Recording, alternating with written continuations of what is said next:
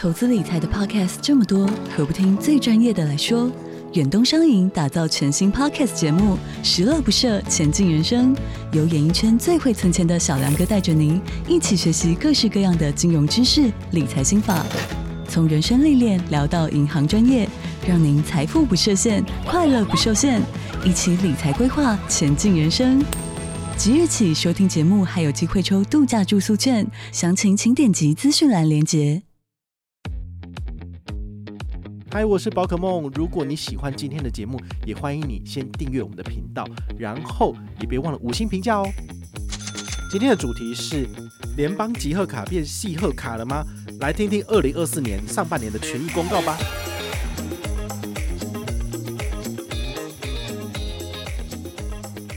像我本身已经有联邦账户的，他也死都不开放，所以他在死不开放的情况之下，我想要成为新户，势必我要把我所有的联邦账户都给取消，然后再重新申请，这不是脱裤子放屁吗？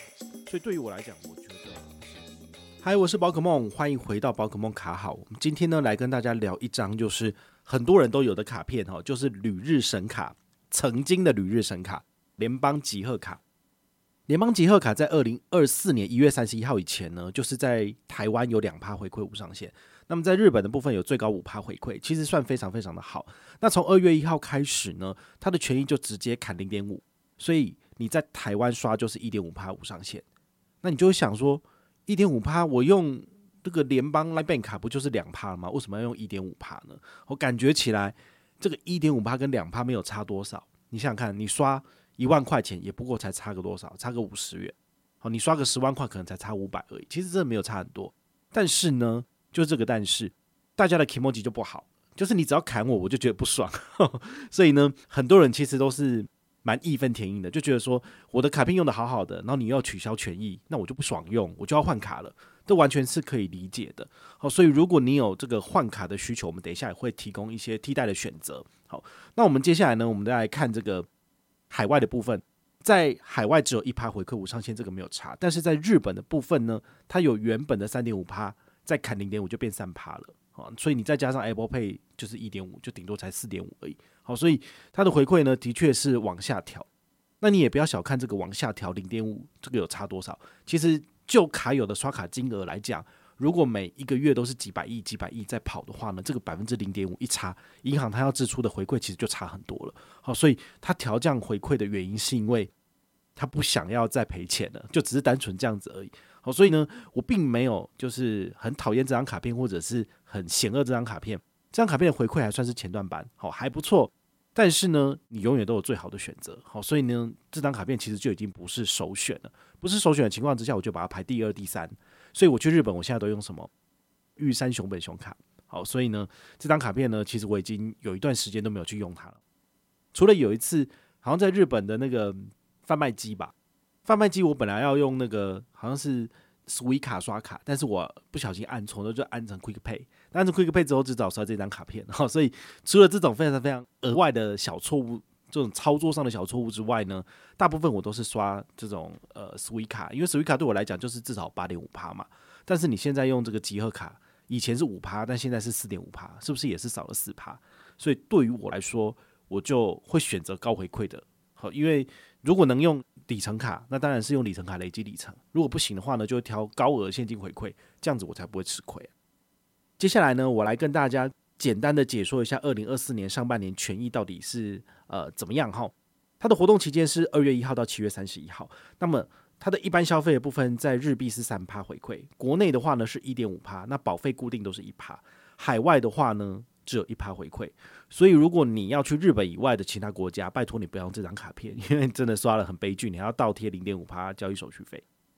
那也提醒你哦，联邦的信用卡在欧盟地区实体刷卡都是没有回馈的，所以这张卡片也非常不适合拿去欧洲刷。那这张卡片的亮点就是绑定 Apple Pay，在日本使用 Quick Pay 来做消费，可以拿到一点五趴加码。那每个人每个月一样可以拿到一千的回馈，所以回推就是可以刷六六六六六元，好，这是没有变的。但是呢，你的整体回馈就是少零点五。那在日系美钻最高有现折十趴回馈，这个不是说十趴刷卡回馈，而是要满额然后给你打九折的意思。好，那像这种吃饭有折扣的部分，我个人 prefer 的其实还是以这个这种两人五折的回馈是最多的，因为等于是省五十趴嘛。那像这种的，就是帮你省一下服务费，就是省下十趴而已。好，所以这个回馈力道跟幅度当然是有差。好，所以我觉得大家还是可以去参考。如果你很喜欢吃像这种日本藏寿司啊，或者是很多的这种连锁日系品牌的这种美食，那这张卡片你可以拿出来加减用是没有问题的。好，但是呢，如果你要拿到更高的回馈，比如说你要吃日本精精料理，很高级的那种，那你可能像登登安。我前一阵子我才去吃而已，就是一顿饭就要四千五千块钱，那这样子的话，你这个十八折扣下来有差吗？那你还不如去使用就是那种两人五折的卡片，那你可以省下的钱是更多的。那再来下一个叫做日系名店有加码四趴的回馈，那它官网的写法非常有趣哦，它就是说最高六点五趴，这六点五趴怎么来的？其实就是基本刷卡回馈给一点五趴，然后再加上你有做 New New Bank 的新开户做自动扣缴。好像三个月内可以拿到六百回馈吧，就是一趴加码，好，所以你就可以二点五趴嘛。那二点五趴再加四趴，是不是就六点五趴？所以这就是所谓的叠床架无式的回馈。我不是很喜欢的原因，是因为他要求你绑定 New New Bank，但是 New New Bank 又限定从来没有联邦银行账户的人才能申请。像我本身已经有联邦账户的，他也死都不开放。所以他在死不开放的情况之下，我想要成为新户，势必我要把我所有的联邦账户都给取消，然后再重新申请。这不是脱裤子放屁吗？所以对于我来讲，我觉得不是很实用，我就不会特别去讲。但如果你本身都没有联邦的户头，那你也是联邦的新户，那么你申请这张卡片，再搭配联邦的新开户的活动，那你的确可以拿到二点五趴回馈，那的确是不错啊。好，所以这个就是你自己要去衡量的。好，如果你觉得这个优惠刚好适合现在的你，那你就可以去申办。但我还是要提醒你哦，这个权益呢，它只公告半年。也就是说，在七月三十一号就结束了，八月一号你要再来一次，所以都是这样子。通常啊，我自己的观察就是，如果银行都是每半年就是放点，半年放一点的话呢，那就代表说它这个缩水的几率是蛮高的。那如果它是一个佛系的银行，像这一次联邦集贺卡，它在二零二二年年底，它一公告就公告到二零二四年一月三十一号，它就让你好好的完整的用一整年，这样不是会让大家就是。比较愿意去办它的卡，而且把这个卡量给就是拉上来嘛。但当银行现在在止血的情况之下，它采用半年或者是一季公告的方式呢，其实大家就会觉得很犹豫，就会觉得反正你没多久你就要砍掉，那我为什么现在要办呢？所以我就会建议大家，就是你要的话就去办一些就是回馈比较高，然后公告期限至少一年的，这样子你才不用一直换卡，不然一天到晚在办卡是有那个闲时间啊，对不对？投资理财赚钱都来不及，还 在那边给你办卡、办卡、办卡，就是非常讨人厌这样子。那有没有什么替代的卡片呢？我们现在要跟大家分享的是今天的重点。如果你想要的是国内两趴回馈无上限的，我会推荐你有几张哈。第一张的话是联邦 Line Bank 卡，这个是 Line Bank 联名的这个信用卡，它就是直接给你两趴现金回馈，然后下一期账单直接折抵，最简单。所以你是联邦旧户的话呢，你可以点下面资讯栏的连接，直接申请就可以拿到了。好，但前提就是你要有 Line Bank 的账户啦。如果没有 Line Bank 账户也不行。好，所以还没有 Line Bank 账户的，就请你开个户。然后他现在有什么新户里最高有一千三，然后两张，另外一张是渣打，就是两千六。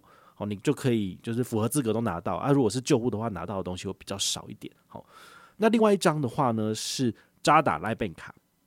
渣打 Line Bank 卡我一开始不是很推荐的原因，是因为 渣打银行是一个不是让我觉得很喜欢的银行。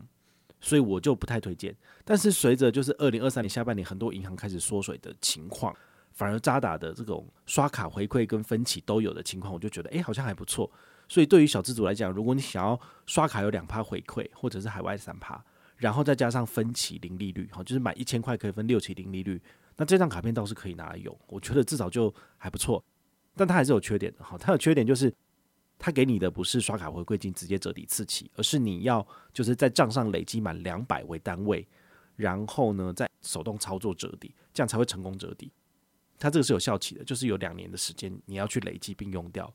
但如果你一年都刷不到一万块钱，就是一万块两趴，不就是两百现金回馈吗？这两百现金回馈就可以折抵成账上的刷卡机，一万块都刷不到，那你也不用办了，因为才是。就太不花钱了嘛，那太不花钱的话，就是卡片对你来讲其实就不需要这样子。那如果这两家银行的两趴卡你都不喜欢，那你至少还可以用一张，就是之前介绍过的永丰大户。永丰大户现金回馈预期卡呢，你只要跟永丰银行往来达十万，那么每个月都可以就是呃国内两趴，海外三趴，可以刷个六万块钱，好，那你都可以拿到这个回馈。我觉得也就是相对简单的哈，至少它这个现金回馈预期卡，它还有一个优点就是指定特权通路有一个悠游卡的五趴，那么你可以拿它来做悠游卡的加值，或者搭高铁，好，或者搭台铁、搭捷运。或者超商买东西其实都很方便哈，所以我觉得压个十万块钱当做是这个保证金嘛，然后你都可以用到卡片回馈，我觉得这也算是一个现在很多银行都缩水的情况之下，这个卡片可以的。前阵讲过的这个大户现金回馈金属卡，好，这个金属卡的部分呢，就真的非常非常限量哦。我本来一直在思考一件事情，就是会不会我在网络上面就全台湾只有我一个人拿到，之后我再分享。就是我前阵子我分享讲到说，诶、他也拿到了，然后他拿到的是黑色的盒子，这就代表说我不是在脸销，我也不是只有 KOL 才拿得到，而是你真的有好好跟永丰往来，他就是会给你啊，因为我对他们有贡献，所以他们愿意发给我。那其他人，你只要认真努力的放钱往来，其实你只要被邀请成为贵宾理财客户之后，那么好好的用他们的产品，你也是可以入手这些东西的。好，所以这不困难。好，结论。这一次联邦银行它砍得很用力嘛？其实我觉得还好，就是小砍零点五。但是你要注意哦，它的活动期间只有半年，所以八月一号还会再砍一刀，所以它就不是这个日本四点五趴了这么高，可能就变四趴。哦，这是一个很合理的一个推测，因为台北富邦这一卡是这样玩的。好，在疫情呢，直接给你三趴回馈无上限，但是疫情之后呢，慢慢的就缩水，就砍砍砍砍到现在只剩一趴而已。所有的额外加码回馈，你通通都是要做登录才有，所以我就会觉得所有的银行都是一样，他都这样玩，好，所以如果你不喜欢这样子玩，你想要跳脱这个一直不断减卡办卡减卡办卡的循环，那我建议你就办里程卡，因为像我用里程卡的话，就是把这些里程拿去换飞机票，然后一直飞出去玩，这样就够了。所以对于我来讲，我完全不需要担心说它的权益有没有变烂，因为这些里程卡权益基本上。都一样哦，至少 HSBC 旅人卡我们前阵子介绍过，权益都没变啊，所以我只要安心的缴年费，安心的使用它，其实就没有什么问题。